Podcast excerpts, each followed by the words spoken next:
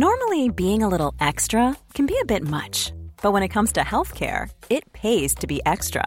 And United Healthcare makes it easy with Health Protector Guard fixed indemnity insurance plans. Underwritten by Golden Rule Insurance Company, they supplement your primary plan, helping you manage out of pocket costs without the usual requirements and restrictions like deductibles and enrollment periods. So when it comes to covering your medical bills, you can feel good about being a little extra. Visit uhone.com to find the Health Protector Guard plan for you.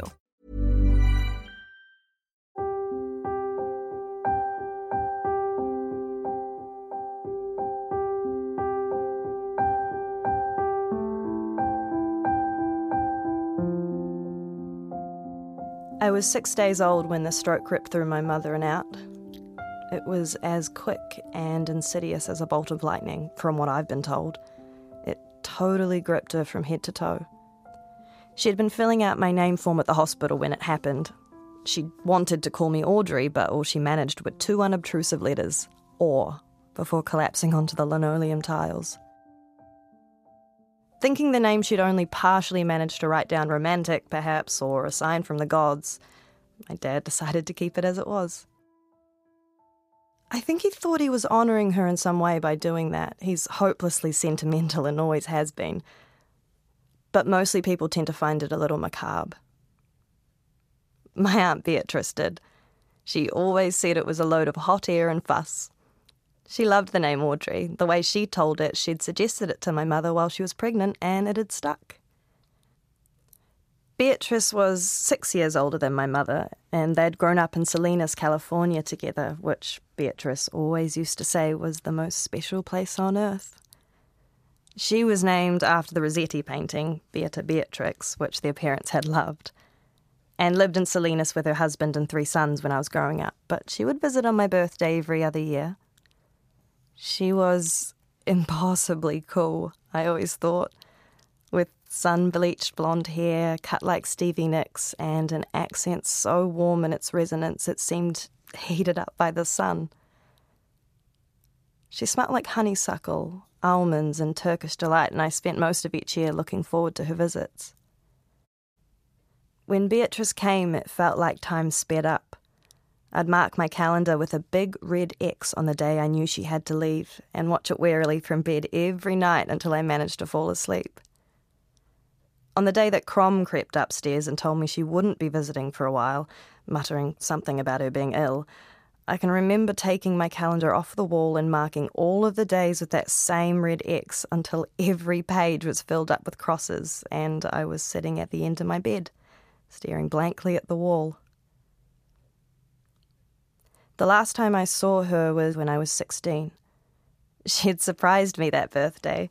She had told me that she had to skip a year for a friend's wedding and got Crom to pick her up from the ferry when I was at school, so that when I got home that day, there she was, with all the sunlight in our kitchen flurrying around her like it was trying to bury itself in her arms. And she had handed me a present in a brown paper bag. It was a camera, a Nikon N90. It's one of my best memories of Beatrice that day, and it was a picture of her smiling face, framed by the doorway of our kitchen. That was the first picture I took on that camera. I guess perhaps my worst memory of Aunt Beatrice would be the very next day when we were eating ice cream together on Dalmu Harbour Wall. Dalmu was the place on the island she loved most. She had that very American obsession with quaint British places that I always found strange and I remember she had wanted to sit looking inwards towards the castle instead of out to sea, where if you squinted on a clear day, you could just make out the southernmost reaches of Ireland. Tourist season had begun again, and the island was shaking off the sleepiness of winter and early spring.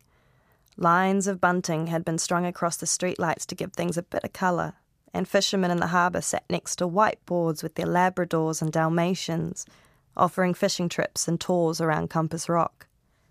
We had been taking it all in in comfortable silence for a minute or two before either of us said anything. So, said Beatrice, licking her ice cream carefully, catch me up. Got any boyfriends yet? She had got pistachio ice cream from the van, and I'd panicked and copied her. Definitely not plural. I said. Well, then, the singular? She was holding the cone with the four napkins she had plucked from a little metal rack at the van, and I was thinking that I liked the colour of her nails, which she'd painted a dusty rose, and that it matched nicely with the mute green of the ice cream in her hands. Nope, not yet, I said. By that point, I knew I was gay. I'd seen a gay couple on TV the year before, and it had set the whole thing off. I was watching it with Crom, and his cheeks had flushed red as soon as it happened. He turned it off straight away and went to make a cup of tea in the kitchen without saying anything else. But I couldn't get the picture of the two women kissing on the screen out of my head. I felt disgusted by them, embarrassed. And then, like a seed, it had started to germinate in me instead, becoming something else. You got your eye on anyone, though? Beatrice asked. Not really, I said. There was a pause. I think. You think what? I think. But it was impossible to push the words out of my mouth. Instead, I was rushed with nerves as I tried to gauge the possible reaction she might have in my head. Perhaps she'd experienced the same thing herself. Perhaps she'd understand what I meant. Perhaps she'd tell me that there was something wrong with me and I needed help. Perhaps I did. The weight of her presence right next to me felt suddenly strange. I sensed a danger I couldn't place as diffuse and indefinite as gas. I felt a kind of pressure as well because I knew that she'd be gone in a week and I might regret not telling her or talking to her about it before she left. Audrey, girl, what's up? Beatrice had stopped licking her ice cream and was looking at me with her head at a slight angle and her eyes concerned. I think I might. I think I might. She let the silence between us hang, waiting for me to spit whatever it was out. Perhaps she thought I was pregnant, or that I'd failed my exams, or that I was getting more hassle from Morwen than usual. I think maybe I like girls, I finally said, casting my gaze further along the harbour wall to our right, where two boys who looked to be about ten were standing next to each other and pointing to something in the water. They were both wearing board shorts and nothing else. They must have been jumping into the water before we arrived, because they were both dripping wet. I followed the path of their pointed fingers and saw a jellyfish floating in the turquoise water below. It was pushing itself along just underneath the surface of the water in a series of ephemeral pumps. Beatrice was watching them fixedly as well, and I could tell that she was gathering her thoughts out of the corner of my eye. Her lips were doing a little dance, like a rehearsal for the words I knew she was working hard to figure out. Have you thought about it a lot? The voice she used was the same she saved for Morwen when he was upset. It was higher than her normal voice and tiptoed across her two front teeth, not wanting to make a show of itself. Not that much, I lied. I just don't really like boys.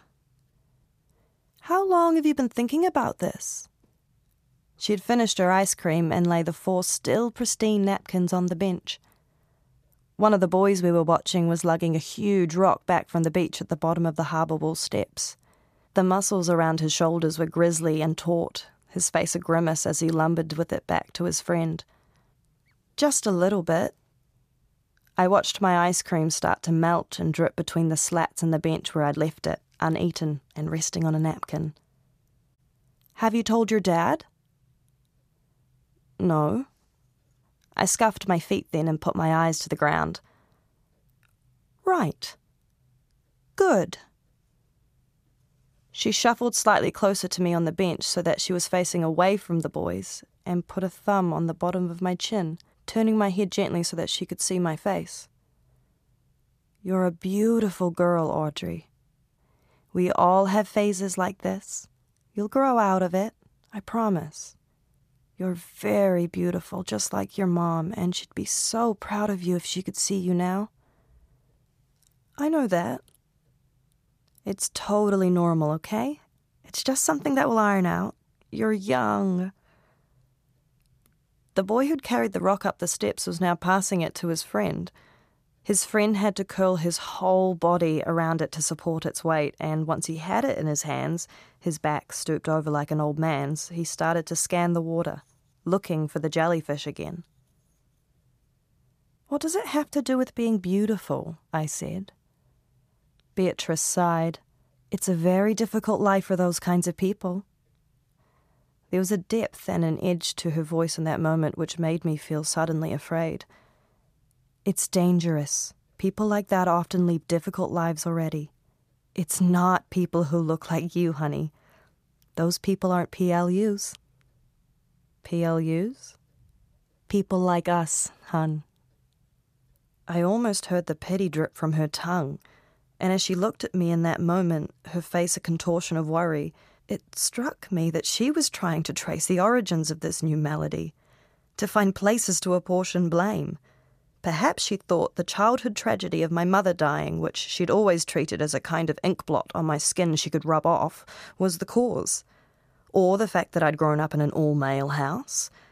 Perhaps it was something sour in the womb, something curdled, that had got into my blood and was running amuck. Regardless, shame wrapped around me like a fog. It curled and crept its way over my bones that day and then settled. I felt guilty the moment I told her for being so childish, so immature, so wrong. The boys were hovering straight over the jellyfish again, the tallest one holding the rock. He was intent in his focus on it, the water on his back glistening in the sun. He had lined himself up with the jellyfish perfectly now and shifted his weight back and forth on his two feet as he held out the rock. Then he dropped it, the release of its weight from his arms almost causing him to fall. It hit the jellyfish dead on in a chaos of turquoise and froth. The boys' bodies convulsed with laughter, and when I watched them, it was as if they were in a freeze frame, their eyebrows raised, their mouths open. Let's just not tell your dad for now, okay? He's been through so much with your mom and now Morwen. Best not to worry him. Or anyone else. He loves you. Okay? Okay. The jellyfish dropped like a dead weight. It was consumed by the bulk of the shiny black rock, and the turquoise space within which it had been gliding was suddenly empty. I made myself watch its sinking shape all the way to the seafloor before looking up again. All around us, families stood together laughing and peering into shop windows or holding white paper bags full of freshly made fudge. Green rivulets of ice cream from my abandoned cone worked themselves slowly into the dark concrete beneath our feet. And as I bent down to study them, Beatrice stood up, saying something about how we would be late for lunch if we didn't set off home. And as she passed the two boys, she beckoned to me with a lazy flick of her hand, asking me to follow her.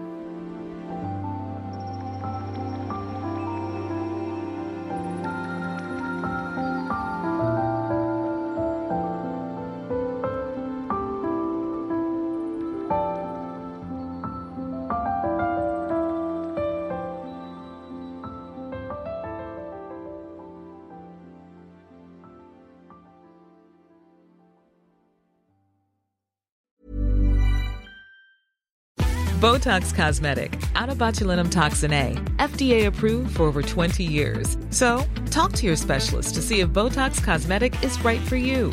For full prescribing information, including boxed warning, visit BotoxCosmetic.com or call 877-351-0300. Remember to ask for Botox Cosmetic by name. To see for yourself and learn more, visit BotoxCosmetic.com. That's BotoxCosmetic.com.